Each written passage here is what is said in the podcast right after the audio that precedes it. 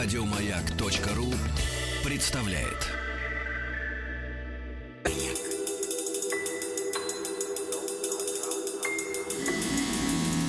Объект 22.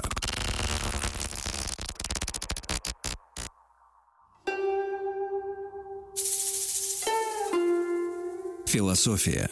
Ну, теперь, как э, говорила героиня Инны Чуриковой в одном прекрасном фильме «Давай серьезно».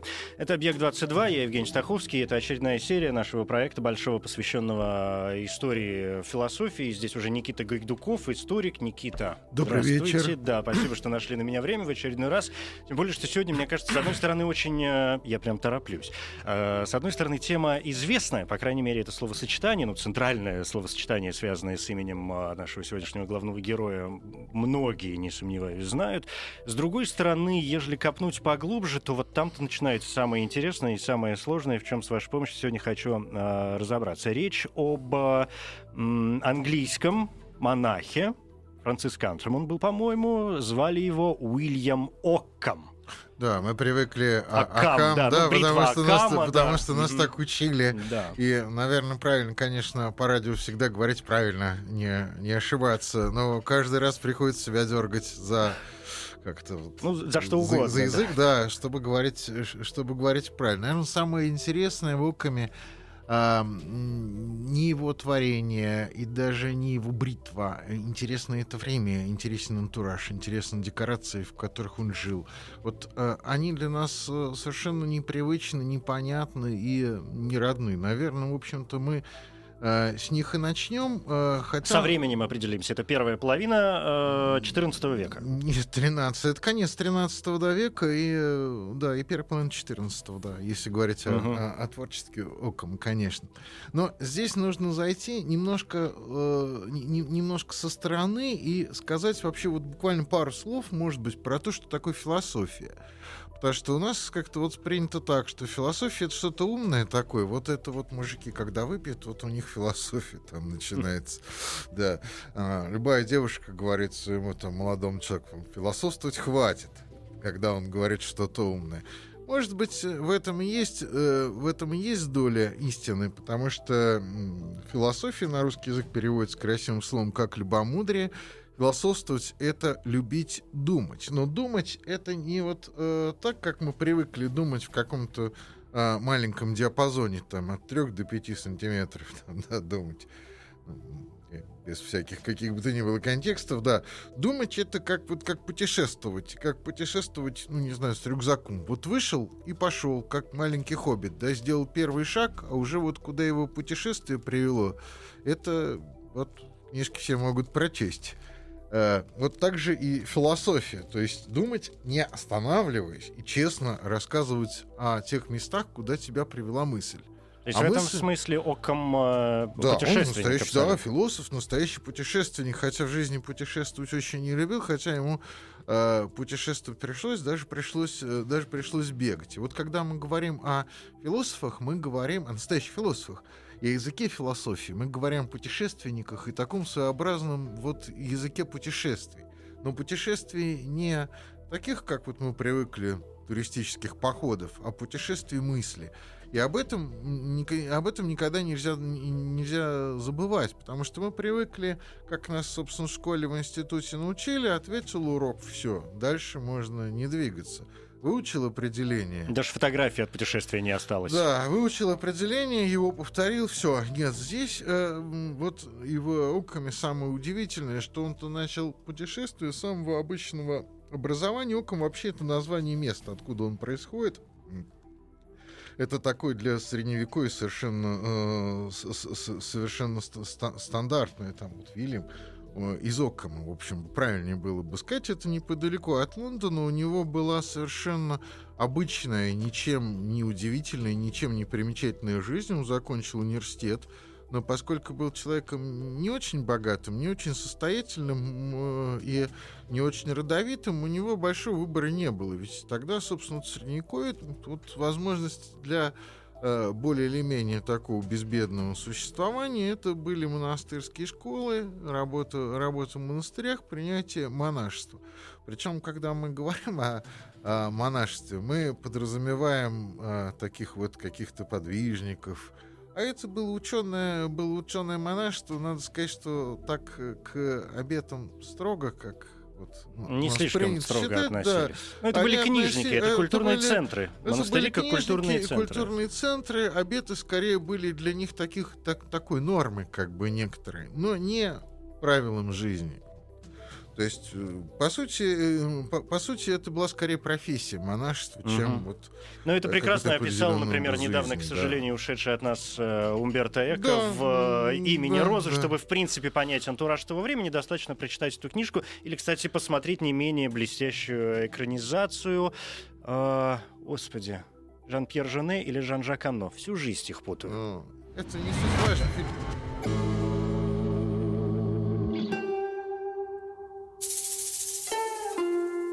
Философия. Жан-Жак Анно все-таки буду настаивать на этом. Ну, возвращаясь к имени Розы, и тут же отодвигая ее в сторону, возвращаясь к э, Уильяму Оккому. Да. Ну, Ремероза, да, и, и, и Ремероза неплохой фильм. Э, В общем, его, конечно, э, его, конечно, стоит хотя бы раз, раз в жизни посмотреть. Ну, наверное, не больше, не Да. больше одного раза. Я почему-то, когда думал об Оккаме, я вспоминал фильм режиссер, который тоже, я не помню, тоже какой-то режиссер. Это Жанна Дарк, немая. А, который Рене Фальконетти Да, играл, а это Фальконетти, Дрейер. Да, ну, да. Вот такой фильм. И, кстати, в связи в связи с Окомом тоже, потому что а, после того, как э, Оком окончил э, Оксфорд, какое-то время он жил в э, Англии, а потом он переезжает э, в, собственно, в Авиньон. И э, там его труды попали на зуб э, инквизиции, собственно.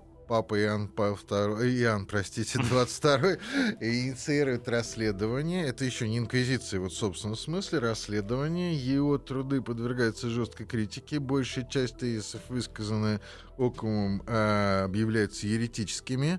А сам он э, вынужден сбежать, сбежал он в Италию оттуда. Вот, э, суд был, суд был довольно жестокий, там до сожжения, правда, дело не дошло, только все осуждением, э, осуждением граничилось. Почему-то я вспомнил фильм про Мгм. Жанну Дарк. Меня что всегда поражало, что вот, вот, э, тот процесс, который изображается, те судьи, это вполне такие человечные люди. То есть, с нашей точки зрения, ничего в них такого вот страшного-то нету. Просто у них своя как бы есть правда. И Ну, вот люди на работе. ну, вот я бы не сказал так. Они вдохновенно творят такие страшные вещи. И вот здесь то же самое. Ведь вот э, Оком чуть-чуть э, выступил за пределы той схоластики, той вот такой вот барочной э, красоты богословия, в которой он э, вырос, которой он учили, в которой он начал писать большие труды. Он писал несколько больших трудов, Эм, ну, я не знаю, я вот глянул, эм, конечно, в библиотеке Машкова есть маленькие кусочки, просто можно, можно посмотреть ради интереса. Но даже в фрагментах это читать трудно, и того даже не стоило.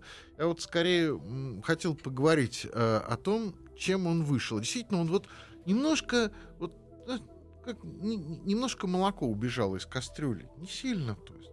Но комфорки Ну, залило. при разгуле инквизиции, в общем... Это э, не, не было время таких жестоких инквизиционных процессов. Но он должен был бежать в, собственно, в Италию. В это время в Италии э, 14 13-14 века это такое лоскутное одеяло, которое состоит из э, коммун и из маленьких княжеств. Вот, э, собственно, такой один из князей, он сидел в Пизе, и туда он и убежал э, оком, и там благополучно всю жизнь при этом князе, в общем-то, и про, провел, то есть совершая с ним, э, совершая с ним путешествие. Но там же э, была какая-то смешная история про то, что да, папа выступил и против него, и против князя, но в итоге самого папу в конце концов э, Да. объявили еретиком. И... Да, там э, это все время постоянно, в это время все это постоянно происходило. Но, собственно, здесь-то, наверное, самое интересное связано не с не вот с фактологией этих событий, да, вот умер просто он во время эпидемии холеры оком, а, а собственно, в чем, э, в чем, что он такого сделал и чем он э, собственно, так вот погневил, погневил весь мир, и почему э, его имя, не только в связи с той бритвой, до которой мы, конечно, дойдем, Да. склоняется. Ну, тут тоже нужно зайти немножко со стороны. Со стороны, Любого- значит, Никита, подождите, пожалуйста, секунду. Я хочу сейчас понять, потому что у меня в голове, ну, просто ассоциации, да, э, скажем, есть три основных момента, связанных с э, Оккомом. Это его политические воззрения, а, это, ну, поскольку он монах, и мы говорим о XIV веке, и поскольку это схоластика и так далее, это, безусловно, соотношение э, веры и знания. И третий пункт, который, в принципе, входит и в первый, и во второй, и во все, и во все остальное, но просто как яркий момент, это вот та самая, действительно, бритва Оккома, которая, ну, как притча, и все, и клин светом, наоборот, свет клином, и клин светом, и все сошлось в одной точке. Конечно, разговоры о вере и знании в первую очередь. Всё-таки. все-таки в первую очередь. И бритва тоже к этому имеет прямое отношение. Эм, К бритве, к бритве еще вернемся. Вера и знание. Зайти нужно тоже немножко с другой стороны. Я говорю, что здесь интересен очень задник, интересна декорация. Любого философа, какой бы он ни был, пробует всегда вот на знаменитые три вопроса философии. Что такое бытие, что такое личность я, и возможно ли идеальное общество. Это я упрощенно очень, Ну из- да. упрощенно очень излагаю. Вот э, античная философия началась с утверждения такого философа Парменида. Жил в очень красивых местах, близ Сорента, да, его Илея вот это знаменитое, и близ Пестума, Сорента, вот это те места. Там только вот философией, И философией заниматься. заниматься С- в самый сел, раз. лег и И вперед. вот ему принадлежит такое парадоксальное утверждение «бытие есть, не бытия нет». Да, вот с этого началась философия. Если бытие есть, если бытие существует, если бытие познаваемо, да, то мы можем вне мифов описывать, э, описывать бытие, которое мы наблюдаем, строить какие-то конструкции. Те же вот его последователи Парменида высказали идею, что э, «я» — это идея, Я — это идея. Вот здесь позвольте мне обдумать эту мысль.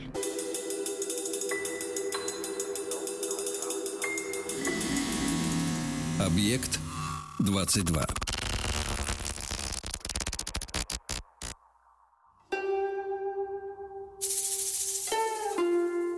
Философия. Это «Объект-22», я Евгений Стаховский, здесь Никита Гайдуков, Добрый историк, вечер. да, Уильям Оккам, английский э, философ э, начала XIV века, на сегодня крайне занимает, хотя, помните, мы, мы как-то на Пармениде остановились, ну и чуть-чуть Ну, да, сделали мы шаг. остановились, да, мы сделали маленький шаг. Я постараюсь очень быстро все рассказать, но это совершенно, мне кажется, и необходимо. Эм, Я бы не стал о ненужных вещах ра- рассказывать. Вот античные философы предложили три такие ответа, ну, такое большое глобальное направление. Скажем, то, что началось с Парменида и кончилось там платонизмом, поздним неоплатонизмом. А, что такое бытие? Бытие существует. Ам, это дает возможность познавать бытие. А, я личность это идея. Это очень глубокая, это очень глубокая, это очень глубокая вот идея то, что я это не только тело, это идея. Это, Сознание, это идея, сознание, идея. сущность Э, какая-то. Да, что это сущность, ее нельзя потрогать, ее нельзя потрогать руками, но она весь мир может потрогать собой и может познавать совершенно вот разными путями. И а, на вопрос, возможно ли идеальное общество, да, античные философы отвечали, что да, возможно, это общество, которым а, руководит философ, который все строит, все устраивает правильно. Но вот а, а, со временем э, христианство приходит в мир, становится м, государственной религией всего Средиземноморья, по крайней мере, его северной части, и западной, и восточной, скажем так, вот с южной частью там были, да, со временем проблемы, хотя много, многие богословы, уже Августин, они всю, всю жизнь благополучно жили вот в этой Северной Африке, и ничего, японский епископ Августин. А, И э, настало время создания христианской философии. Ее создали. И вот эти три э, вопроса, если попробовать эту христианскую философию на зуб, ответы на них таковы. Что такое бытие? Если ответ античных, античной философии был «бытие существует», то ответ христианской философии был еще более парадоксальный. Бог существует. Вот. Бог есть. Когда ответ на вопрос о том, что такое бытие, звучит так. Бог есть. Да? Бытие становится непознаваемым в принципе. Зачем его познавать, если э, античные философы собрали вот какие-то конструкции, там Аристотель изложил систематично э, представление, свои представления о мире, вот и очень хорошо. А мы будем из кирпичей Аристотеля строить свое здание церкви. Вот. При этом мир, нас окружающий, вот этот вот прекрасный там весенний вечер, там, э, с луной, с э, теплым ветерком влажным, он остается вне, вне познания. На вопрос, что такое личность, э, э, христианская философия отвечала еще более странно. Личность — это Христос. Это Бога-человек, в котором Бог и человек сочетаются идеально. А вот человек, он не, вот э, Вася Пупкин, он не идеальная личность. В нем до Христа не достает, он грешник, в нем мало благодати, в нем мало Бога, мало обожения. И вот это вот обожение, оно постепенно достигается э, каким-то молитвенным усилием, аскетическими опытами и так далее. То есть говорили о, просто о неполноценности личности как таковой. И третий э, вопрос идеального общества. Идеальное общество есть, это церковь.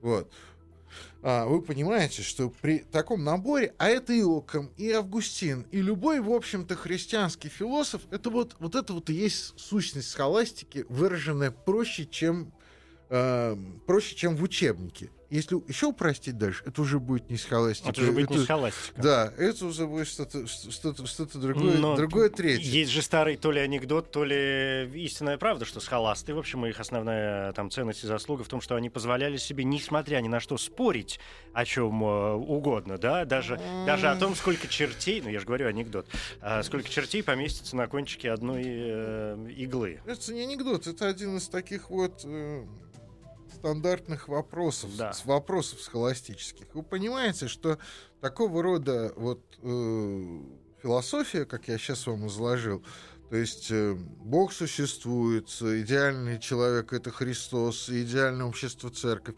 Оно такой, такая постановка не дает познавать, исследовать, изучать мир. Она вот она закрывает, э, закрывает наглухо человека вот в его несовершенстве, в его стремлении к Богу, отгораживает его от внешнего мира, объявляя любое действие греховным. И э, любая попытка выхода вот из вот этой вот схоластики, из этой системы философии окончилась все равно там через э, сто лет Коперником, эм, кончилось все, э, кончилось все тем, что уже в это время существовали идеи Возрождения, которые все равно сломали эти все перегородки, мир стали снова изучать как существующий, как объективно познаваемый. Но для этого нужно было сделать две вещи. Нужно было вот отделить веру и знание друг от друга. Дело в том, что любые построения, даже если мы будем оком того же читать, э, это, э, это построение, построение вполне такие вот э, схоластические. Это ряд, э, это ряд силлогизмов, утверждений, э, которые, э, которые связаны друг с другом и построены в определенной, построены в определенной, в определенной цепочке. И э, эти цепочки, они э, вот, не, не, не, не выводят нас из себя, они замкнуты на себе, mm. это кошмарно. Вот. А э, философия, как я говорю, это путешествие, э, путешествие в бесконечность такое. Вот разум, он идет, движется и описывает то, что видит, э, то, что видит вокруг, э, вокруг себя. Э, значит, э, что случилось, какие вопросы поставил Оком? Очень просто. Проще, проще, тоже уже не, проще тоже уже невозможно. А вопрос такой. Вот я сижу на стуле, да, вот это стул. Да, для меня понятие вот как бы стула есть слово и понятие, и стул под... И потрогать можно. Да, и потрогать можно. А вот если я говорю Бог, например, что я говорю? А, как, э, насколько э, слово Бог с чем, с каким понятием оно соотносится? Какая это идея Бога. Да, можно сказать, творец, можно описать его свойства, как описывала схоластическая философия. Можно привести доказательства его бытия, в конце концов. Даже Булгаков был этим болен. Схоластической болезнью он учился эм, ну, он учился в университете, его там научили плохие, Мгм. плохие философы таким вещам. Не дослушал он курс, курс философии.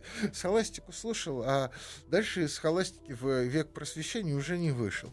Но вот э, Оком первый предложил, что давайте вот на Бога не будем распространять ни доказательств, не будем выстраивать э, вокруг, э, не будем выстраивать э, как бы Богу постамент и говорить, что вот а, с помощью вот этих аристотелевых кирпичей мы вполне можем, так сказать, Бога вот собрать Бога.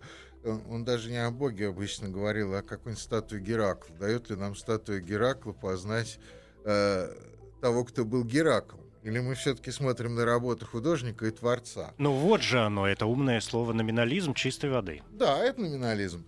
А, я просто умных слов здесь не хочу лишних говорить, потому что на каждые пять минут потом придется объяснение. И вот он разделил. Э, э, И вот он разделил, э, собственно, в первую очередь э, веру и знание. Во вторую очередь он говорил, э, он говорил о вот постигающем я вне каких-то идей божественных, о том, что я могу все, я могу все трогать умом, я могу познавать, да, я могу создавать какие-то, сам придумывать, сам придумывать системы, и могу не следовать, э, не следовать э, порядку, порядку силлогизмов. Мне доступен весь мир. Я могу его описывать. Вот это появилось у Оккама. И, Но это же наконец, разделение имен, да? Почему я вспомнил о номинализме? Ну, и об этом- это же имен, разделение имен, собственно, на имена одного порядка там и другого Да. порядка. Да, это возможность э, того, чтобы возможность того, чтобы исследовать, э, исследовать, изучать и подвергать все каким-то сомнениям, подвергать цепочки доказательств, а, подвергать сомнениям авторитеты. Оком писал, что ни папа, ни император не являются авторитетом для нас, потому что это обычные люди, они могут ошибаться. Реакция понятна какая Понятно. была да, на это утверждение. К Людвигу поехал. Да, к Людвигу поехал. Ну, сейчас скажите, что Мгм. Наши первые люди, они погрешимы и могут, и могут ошибаться. Да не Боюсь, до Людвига вы не доедете, До да. Людвига, да, мы не доедем. с- да. В этом смысле начало XIV века было более адекватным. Больше было государей, скажем так, в Европе. Да. А, и, наконец, самое такое тоже, вот на что мало обращают внимание, а, э, Оком говорил, что в церкви авторитет принадлежит ни папе, ни собору, а, собственно, собранию верующих. Это как это так вот? Вот Д- это как? Демократия, Собрались верующие, социализм. поговорили и решили, что вот нам не нужны папы, не нужны соборы, а мы сами вот выработаем свои критерии истины. Он говорил, что община не ошибается. Община не может, не, не может ошибиться. Может ошибиться конкретный человек, собрание конкретных людей. Община, которая принимает, допустим, те или иные решения, уже ошибиться не может. И это понятно, что вот и одно, и другое, и третье, оно вызывало дикую ярость у тех, кто это слышал. Как это, эм, как это так? Мы разделяем веру и знание. То есть мы чего, можем из знаний что угодно выстраивать, опять вот в духе Парменида конструкции. Мне всегда э, очень нравился один из эм, э, с- современников Парменида, которого Котей такой, ну, более поздний чуть современник, один из первых историков, который написал, вот как это так, нам тут пишут, что есть в Греции пещера, сквозь которую можно спуститься в Аид. Я исследовал и посмотрел, никакого прохода нет. Мгм. Лазил, посмотрел, прохода нет. Спасибо большое. Да, спасибо большое, да. Вот здесь смотри, да, большой, здесь большой самое. миф разрушил. Большой миф. Он разрушил, Оккам начал рушить, э, начал разрушать вот эту а, огромную схоластическую а, мифологию. В общем-то, и церковь должна быть в первую очередь ему за это благодарна. Потому что э, разрушение мифов, оно всегда, оно не приводит к созданию новых мифов. Ну, это понятно, да. У нас Мгм. сознание скорее модельно, а не, не мифологично. Без модели мы не можем. А, нам необходима модель. Но вот эту вот схоластическую мифологию он начал, э, он начал разрушать. И э, это очень и очень здорово. Э, Это очень-очень здорово было, было, для, было для своего времени. Поэтому к, э, поэтому к нему постоянно в мыслях, э, в мыслях, собственно, возвращались э, к Оккому возвращались. Но вот этот вопрос о разделении веры и знания, да, о котором вы сейчас Да. сказали, это ведь во многом, а, поскольку он затрагивает и власть светскую, и власть папы, это ведь, это, это ведь вопрос во многом и политический. Да, это вопрос, конечно, э, это вопрос, конечно, политический, но а, политики здесь теряют, теряют меньше, чем...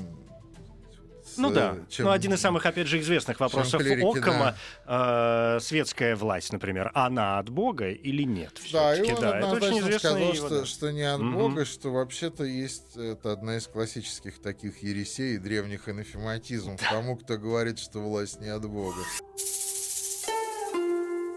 Философия. А, Уильям Оккам на сегодня занимает э, один из, в общем, самых великих людей Средневековья, чего уж тут греха таить. И я очень, конечно, хочу успеть поговорить. Я думаю, что мы наметили вот эти точки, касающиеся разделения веры и знания, каких-то политических его вопросов. Можно, конечно, вспоминать про- про- прочие вещи, которыми занимался Оккам, ну, скажем, его знаменитейший трактат обсуждения дела о бракосочетании, в котором он пытается решить вопрос, вправе ли император жениться на своей кузине, например, что, в общем, для XIV века Для тоже крайне времени, важно. Да, было интересно, да. Крайне важно. Но Но, там все зависело от мнения папы, а не от мнения богословов. к сожалению, да. Но давайте все-таки к э, бритве. Значит, э, самая действительно знаменитая вещь, которая связана, мы об этом уже сказали, с именем Уильяма Оккама, Никакого отношения к Оккому, конечно, не, не, имеет. Но об да. этом писал, я помню, об этом писал еще обожаемый мною Рассел, который с сегодняшней точки зрения, как историк философии, наверное, уже не слишком современен, но, тем не менее, остается блестящим философом и Рассел блестящим писателем. Но это не значит, что он не современен. Да, Старомодный это не значит да. человек, который Это одевает... ан- такая антикварная ценность. Человек, который одевает галстук, не, не значит, что он глуп. Да. Но, э, значит, тем не менее, действительно, это самая бритва Оккама, которую часто называют бритвой Аккама, тот самый афоризм, который коротко на русский язык переводится как э, «не следует умножать сущности без необходимости», если говорить просто.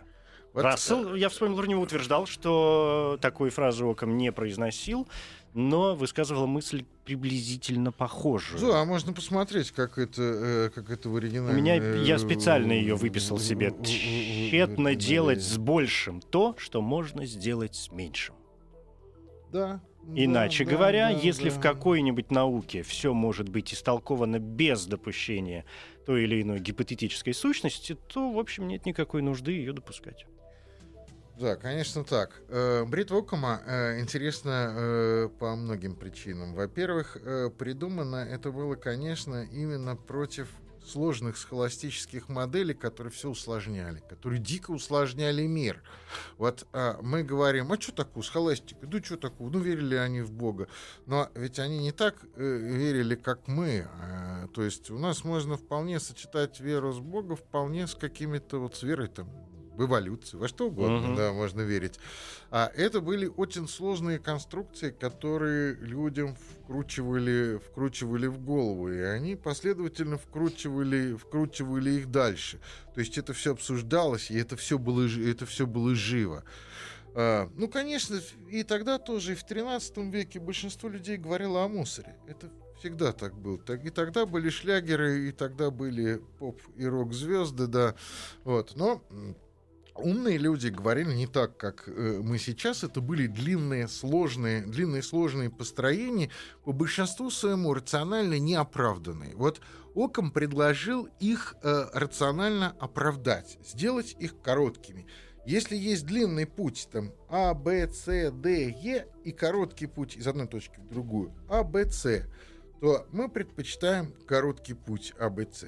Надо помнить, что а, э, бритва Окама это не э, это не аксиома. Не закон. Это не закон и не аксиома. Она не отменяет второго пути, второго мнения. Оно всегда лишь говорит, что вот этот короткий путь, он э, предпочтителен. И что там, где не нужно создавать э, какие-то вот, э, где нужно для объяснения простых явлений создавать более сложные, бритвочка просто аккуратно более сложные, более Сб- сложные... от- Отбревает. Сбривает, да. Сбривает, от- отодвигает, э, отодвигает э, в сторону. И ам, предложено это было для того, чтобы э, вот избавиться от этих сложных, э, сложных э, нагромождений гор с холастики. А впоследствии было использовано, конечно, совсем по-другому. Впоследствии бритва, э, бритва Оккама использовалась именно для того, чтобы отрезать как таковые, э, как таковые объяснения религиозные, как таковые объяснения веры, предложив вместо них э, рациональные, более простые, более понятные объяснения, скажем, научные. Ну, За это Дарвин да, вполне укладывается в бритву. Да, Дарвин вполне укладывается в бритву, предлагая простые, э, простые, хорошие, более, ну, э, более, более простые объяснения. И казалось бы, вот э, должны бы э, были верующие, религиозные люди радоваться этому. Их избавляют от какого-то груза. Бога избавляют от лишней работы, грубо говоря. Ну, очень хорошо. Мы же не знаем, что Бог на самом деле делает. Какое? Мы ничего не знаем об его, о его свойствах. Мы верим в его существование или не верим. Даже, скажем, не отрицая то, да, возможности. Как мы, то, как мы описываем Бога вот сейчас в терминах там прибавляя, вот это сверх там человек там, или убавляя. Ничего не знаем, вообще ничего совсем не знаем. Катафатика, апофатика называется. Вот. Мы а, Богу чести-то не делаем этим. И это все тени такой вот тени с холастики, которые продолжают от тех высоких зданий, которые за нашей спиной, которые давно уже рухнули, да, но тени их продолжают, продолжают на нас падать. Научные объяснения мира тем и хороши, что они как бы освобождают Бога от ненужной работы. Здесь бритва, а, казалось бы, да, вот говорит, вот там атеисты все разрушили. Нет, ведь вот чистых атеистов на самом деле очень, очень и очень мало. И это скорее люди, которые вынуждены все равно употреблять термины.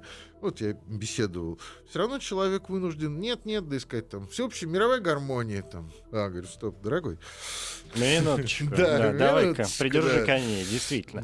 Но это правда. Мне очень нравится, как э, Эйнштейн в свое время несколько перефразировал э, бритву Оккама, сказал, что все следует упрощать ровно до тех пор, пока это возможно. Но, это не, возможно. но не более того. Да, да, пока мы не разрушаем, не разрушаем саму конструкцию. Это, конечно, два вот таких вот очень серьезных ограничений, ну, два очень серьезных ограничений в связи с применением вот бритвы Окома.